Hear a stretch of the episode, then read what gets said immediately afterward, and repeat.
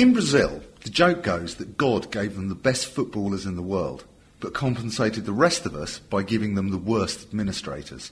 It goes for the whole world of global sport, for there are few areas of public life so regularly ridden with problems of governance, probity and competence. I'm with Sundar Katwala, author of Democratising Global Sport and an advocate for change. He's currently General Secretary of the Fabian Society, one of Britain's oldest think tanks. Sundar, you're quite unusual. You're a policy analyst and a political animal who's also written about sport. What do you say to those that argue that sport and politics don't mix? It seems the most absurd argument you could come up with. It's difficult to think of anything more political than sport. Yet, you know, if there's a commentary going on on the BBC and something a bit political comes up, you can imagine that one of the footballers say, oh, politics. We don't do that. And if you can't break out of that, I think we'll have what we have, which is no scrutiny, no transparency, no accountability. And as supporters of sport, if nothing else, we're ill served by that. This thing, sport, has as much cultural, social, and now economic power as just about anything else you can think of. Governments get very involved in it very quickly. We've got to ask how to interrogate that. Why would governments get involved in sport? What's in it for them, do you think? Well, I think there's massive public interest. There's very strong sphere of identity. There's legitimacy to be gained from sporting success. It's difficult to think of a dictatorship that hasn't thought that getting involved with sport would be its link to the people. And I think that's part of the problem then as to why we think, well, if dictatorships do that, the rest of us should stay out of it. But I think the opposite is true. If sport is a sphere of competing over identity and values, then hopefully people with democratic values will get involved as well. I think about Nelson Mandela and the Springbok shirt, the Rugby World Cup. That is a very, very resonant moment of reconciliation. I'm not sure if anything else you could have done in the democratic South Africa would have carried quite so much power.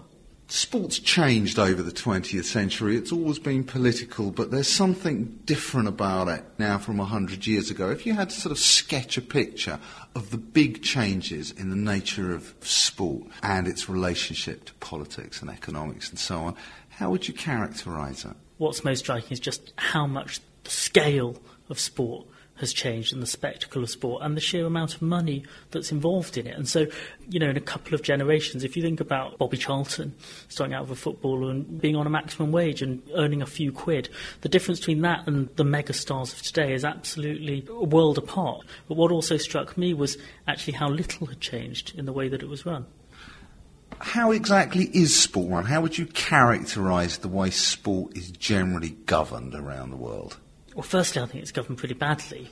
Secondly, I think we live in an age of transparency and accountability where anything that's done by government, by military, by business, is always being scrutinised. We have this age of transparency and accountability and people always asking questions. And what really struck me was here's the most high profile thing any of us can think about. And it seems to get away with paying no attention to the scrutiny. I think it's governed in a very oligarchic, very autocratic way. And it was the process by which that came about that I was interested in. I'm really interested in the question you yourself pose. How could it get to this position? How could such an extraordinarily high profile economic and cultural sector like sport be so incredibly unexamined and the organisations that run it and hold it in effect in trust for the rest of us seem how did they get to the position where they could feel impervious to public inquiry and government demands and so on? Partly it's power and popularity. Once the thing kicks off, if they haven't wrecked it entirely, the rest of us keep our eye on the ball. And whatever the shenanigans that have gone on, whatever the scandals, once the whistle blows, you're concentrating on the sport. But we saw so many crises over a period of 10 and 15 years that that getting away with it was called into question. What sort of crises are you thinking of? If you had to pick one or two that epitomise the problems with the governance of sport in this world, what would you pick?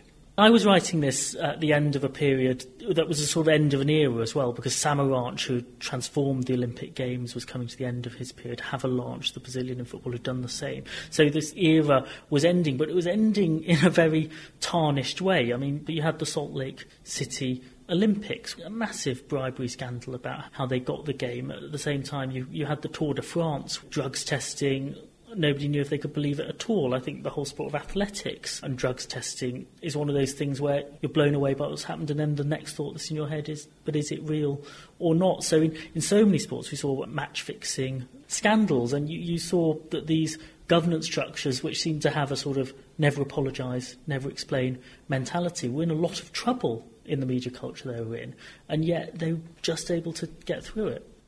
Since those scandals broke in the early part of the 21st century, match fixing, gambling, so on and so forth, there have been some attempts at reform in the world of global sport. The International Olympic Committee, in particular, has tried, I think, to put its house in order and change around the edges some of the things that it does. What kind of reforms have they been introducing? Are they enough? And if not, why not? I think we haven't seen very much yet. But I think a moment for the successors to these charismatic autocrats who could always say, well, you know, I run it in the way that I run it, but I've bought you the money. A moment for their successors to say, how were they going to keep the show on the road? And my sense was that they needed to see that their enlightened self interest was to try and normalise its governance, trying to have basic business and corporate structures of governance and accountability because of the sheer amounts of money they were dealing with. I mean, it's very striking about the IOC. Of course, it had a had a very amateur ethos. So when money was first on offer, it felt that it shouldn't take it. And so the problem of bringing the multi-million pounds in is that you still had these structures that couldn't cope with the money. With the IOC, one of the extraordinary things that strikes me is that here is this body of people who hold the Olympic Games, in effect, in trust for the sort of world's population. It is exclusively self-appointed, and to my current knowledge, has about eight women out of about 108. It's almost overwhelmingly European as well as being overwhelmingly male. What kind of strategies do you imagine might make some of these organisations a little more reflective, if not necessarily responsive, to the societies that they serve? I think what could cause reflection is scandal, but I think crisis driven reform is quite short term. One of the things I found when I looked at this is there is critical scrutiny, but it mainly comes from the media. It's quite short term, it's quite scandal driven, and in the end, it doesn't really offer an answer. And I also think there's a problem with this critique. It's useful to have some scrutiny, of course. The problem is it's often then allied to a nostalgia for what was lost of the sport of the 1950s, a sort of age of amateurism, because what seems to have ruined it is the greed and the money. And that offers us a choice of modern commercial sport badly and autocratically run, or what I'd call jumpers for goalposts. And people aren't going to go for jumpers for goalposts. So if, if the critique and the scrutiny is always going to say, well, if we can't have the 19th century back, it's going to be terrible, then we don't have a way through. And that's why I think you have to take modern sport as a major commercial business seriously and ask how you would govern that legitimately rather than wanting some golden age back that we know was very problematic in itself. So, to some extent, the critics have been in the wrong place too. One thing that occurred to me as well is that the sponsors are probably rather wary of using their influence. But if anyone's got the influence to really blow the whistle, it's probably the sponsors and the television companies because they're putting lots and lots of money in. Now, if you're a supporter, you might have limited trust in those actors as well. But you have to ask why are they investing it and what do they want to get out of it? And is there a way to make common cause? I think if you allow the tram lines to be is money in sport or not, we're just not going to get anywhere at all. What you're proposing here is a kind of alliance between those sort of activists, if you like, in sports governance and sponsors as a way of applying pressure to the main international sporting bodies. What kind of agenda would you want to see them pursue if you could just pick one or two changes that you would like to see in the structure or the governance of global sport, what would you pick? One big issue would be who even gets a voice when major changes are underway. And I think if you could get a sense that athletes and players and supporters were asked and that there was a balancing of interests and that what wasn't always done was the thing that delivered the biggest check tomorrow, but the longer term interests, I think that would be an important thing. So you're suggesting that fans, that the general sporting public should have some kind of say, some sort of stake in the decision making in these organisations. How on earth can we make that happen? I think it would be difficult, but I think it could work on several different levels. I think there are some really interesting experiments now in this country of supporter run clubs, you know, using the model we see at clubs like Barcelona, where there's a proper supporters' democracy going on. And so I think trying to learn from that is really welcome. But I think there are much simpler things that you could do. If you build a new stadium, you could name it after the sponsors. But that's the point at which you should always ask the fans which of our players should we name the stadium after? What should the stands be called? Who should we put statues up of? They're decisions that belong with the community of memory that is the supporter. And so finding ways to always give the fans a voice, not always a veto. You might have to move the stadium and the fans might prefer to keep it, but always giving them a voice and finding things that they could make the decisions over would just show respect for your supporters and not that you think, well, they're a market and they're a captured market because they can't switch from Manchester City to Manchester United, so we can treat them however we want. And I think that's too much the message that supporters get from sports administrators. You prioritise democracy as a value in your political account of global sport. Reasonably recently, you've argued that we should think about only allowing the great global sports festivals, the Olympics, the Winter Olympics, the World Cup, to be hosted by democracies. Can you just take me through that argument? I think it's a controversial argument because, firstly, people say we don't want politics anywhere near sport, and secondly, people will say, well, sporting exchange is a useful way to join up cultures. Remember the ping pong diplomacy of uh, America and China, and I think that's great at the level of participation, but at the level of hosting, I think we're talking about something else, and I think there are two levels at which you could pursue the argument. The first is that the primary thing that we look to the international sporting body to do is to provide for the integrity of the sporting competition. I'm not sure if you can do that when the host country is a dictatorship. The only times I can think of that very, very major sporting events like the World Cup, where you're really not sure at the end whether the game was corrupt or not, have actually been when they've been hosted by uh, dictatorships. The uh, Argentinian World Cup in 1978, when they had a group structure and Argentina had to win the game 6 0, and they won the game 6 0.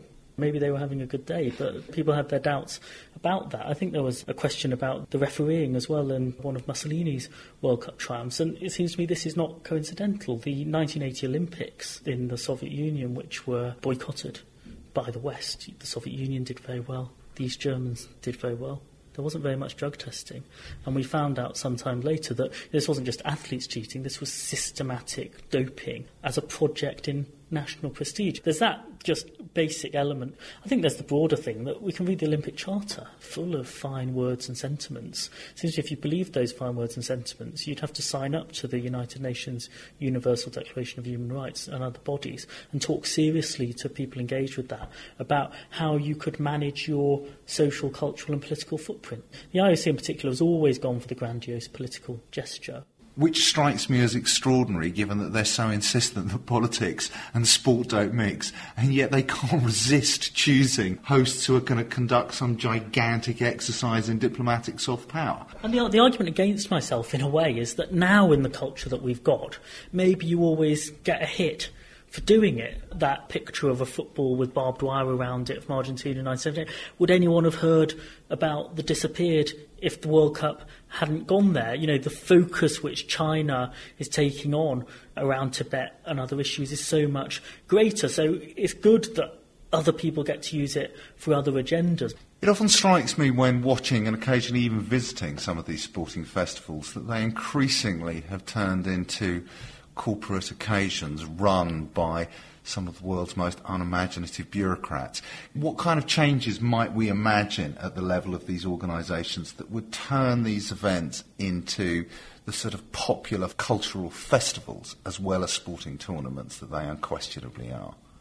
Well, I think a great deal could be done with that with a bit of imagination. The thing that really worries me, and perhaps it happens at the sort of more mid level tournaments, maybe the African Nations Cup and tournaments like this or the World Athletics Championships, you're often watching it on television and you're looking at an empty stadium and you realise that the prices have been set in such a way that nobody locally is there not enough has been done to attract tourism in, and the whole thing appears to have entirely failed. And it beggars belief that they can't have some way of filling the stands with school children. With the amount of rhetoric we get about youth development, you'd like to see a, a lot more focus on that, as well as trying to capture what the Olympic Games was meant to be about, which is that there's a big cultural, celebratory sense of what it is to be human, and that sport in this way is its art and its culture unscripted art and drama of the highest kind, but you should do more with that. The new purpose built Olympic Park is just six kilometres from central London. Every aspect of the design has been planned to meet the needs of athletes and create an exhilarating Olympic. Today, in Britain's fourth bid in recent years, we offer London's vision of inspiration and of legacy. Choose London today and you send a clear message to the youth of the world. The Olympic Games are for you. That concludes our presentation. How do you think the organisation for the London 2012 Olympics is measuring up against the criteria of transparency, imaginativeness, democratisation that you've been arguing for? But I think there's a long way to go, and it would be nice to see. You know, clearly there are some imaginative ideas that we could be pursuing. I think the worry is that there's so much focus on getting the infrastructure in place and doing it on anything that resembles the original budget that these things will be seen as the expendable extras. The International Olympic Committee has the honour of announcing that the Games of the 30th Olympiad in 2012 are awarded to the City of London. We've done it! London have won it! If you want to think about tournament legacy, the tournament legacy is often in the spirit of the tournament as much as it's in the sporting infrastructure that you built. It seems to me that, in a way, the World Cup in Germany in 2006 was a really interesting example where actually you had a country and a government that were pretty wary about trying to do too much to manage the meaning of the games. And actually, you got a very soft patriotism that said something dramatic, actually, about Germany's sense of itself in Europe. We won the games, the Olympic Games in London, because we told a story about London that is a half truth, but it's a very, very attractive half truth about the world in London and London being an incredibly tolerant and welcoming city that's half true of London, it's half not true. And if we could use four or six years to make it true, when we tell the world that story and they go home, we actually believe it about ourselves, that would be something rather tremendous that would last with Londoners. But we've actually got to work quite hard about that because it's not as simple as pitching a three minute video to the Olympic Committee. Sundar Katwala, thank you very much indeed. Great, thanks very much. From the Open University.